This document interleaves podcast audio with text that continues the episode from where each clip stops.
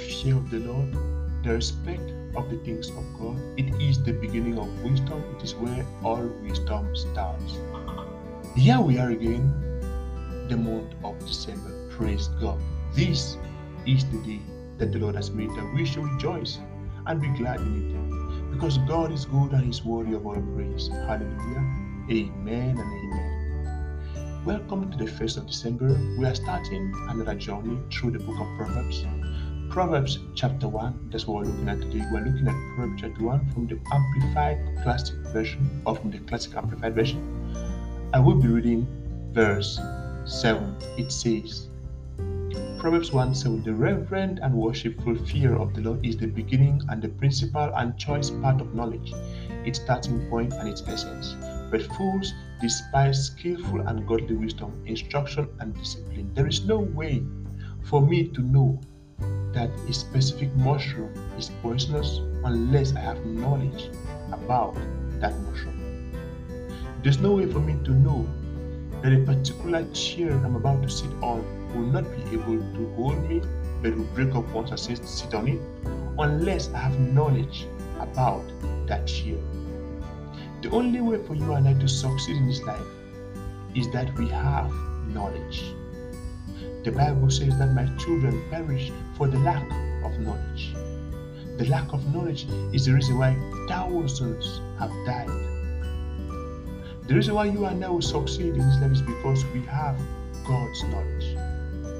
God is reminding you and I today to realize that we, knowledge doesn't just come from reading books or from studying too much. Oh no. It starts and it begins with the reverent and the respect of God and the fear of God. What does it mean when the Bible talks about the reverent and worshipful fear of the Lord? It means the respect of God, the reverence of the things of God, honoring God and honoring the things of God is the reverent and worshipful fear of the Lord.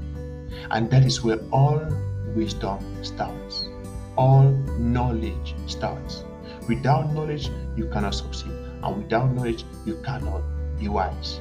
Because wisdom is applied knowledge. So without knowledge, no wisdom.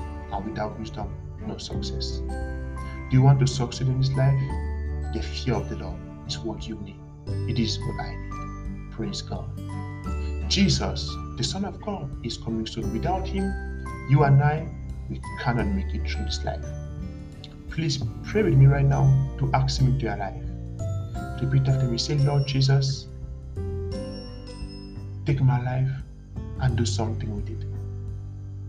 I thank you for your blood that was shed for me on the cross. I accept you today as my Lord and my personal Savior. I believe and I receive the supernatural prayer language which you spoke of in the book of Acts. Thank you for saving me in Jesus' name. Amen and amen.